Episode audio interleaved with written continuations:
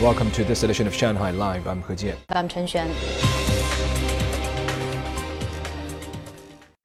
Beijing Winter Games organizers said that all Olympic personnel need to be fully vaccinated at least fourteen days before coming to China so that they can be exempt from quarantine and enter the Olympic bubble. Zhang Yue has the details. The Beijing Organizing Committee for the twenty twenty-two Games said it applied to all athletes, coaches, trainers, officials, and other people associated with the Beijing twenty twenty-two Winter Olympic and Paralympic Games. The organizers urge all participants to wear N ninety-five and K N ninety-five face masks and obtain a booster shot before coming to China. Nucleic acid tests will be administered daily during the Games. We require all Games participants to download the smartphone app of the twenty twenty-two Winter Games at least fourteen days before traveling to China, so we can better monitor their health status each day. They also need to undergo nucleic acid tests twice, ninety-six hours before their flight, and both nasal and throat swabs when arriving at Beijing's International Airport. All personnel will be provided a twenty-four hour nucleic acid test certificate when they depart Beijing.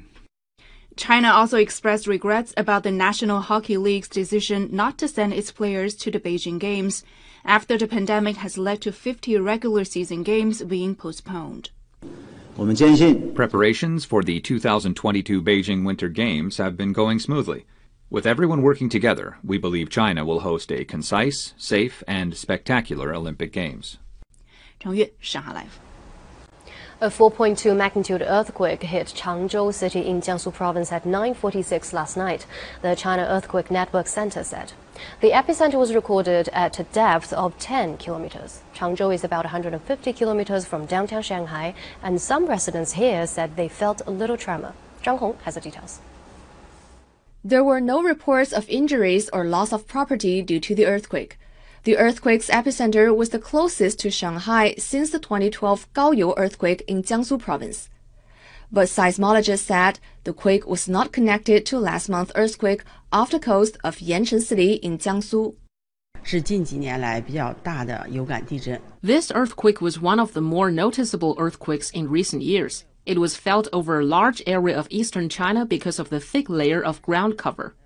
Many Shanghai residents received earthquake warnings from flash alerts on mobile phones and T V. The system issued a warning to Shanghai thirty-six seconds in advance and to Nanjing twenty-five seconds before it occurred. Zhang Hong, Shanghai Live.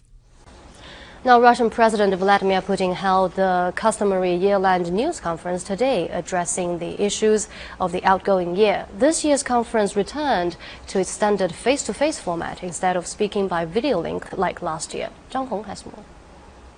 The press conference was held at the Moscow Manege to allow for social distancing.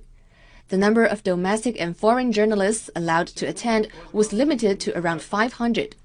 All of them had provided proof of at least three negative nucleic acid tests before they were allowed entry. Without an opening remark, Russian President Vladimir Putin answered questions from the press. He said the country's economic growth rate is expected to be four point five percent this year. On the subject of vaccination, Putin said Russia's current collective immunity level is fifty-nine point four percent, and he urged more Russians to get inoculated. We need a collective immunity level of around eighty percent. I hope that next year, by the end of the first quarter or in the second quarter, we will reach that level. When asked about the tension between Russia and Ukraine, Putin claimed that Kiev was reluctant to implement the Minsk agreements. Putin said during a call with U S President Joe Biden, they agreed to appoint envoys to continue talks on global security.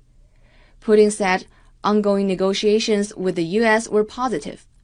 The Russian president has held press events of this kind every year since two thousand one, with the exception for when he served as Russia's prime minister from two thousand eight to two thousand twelve.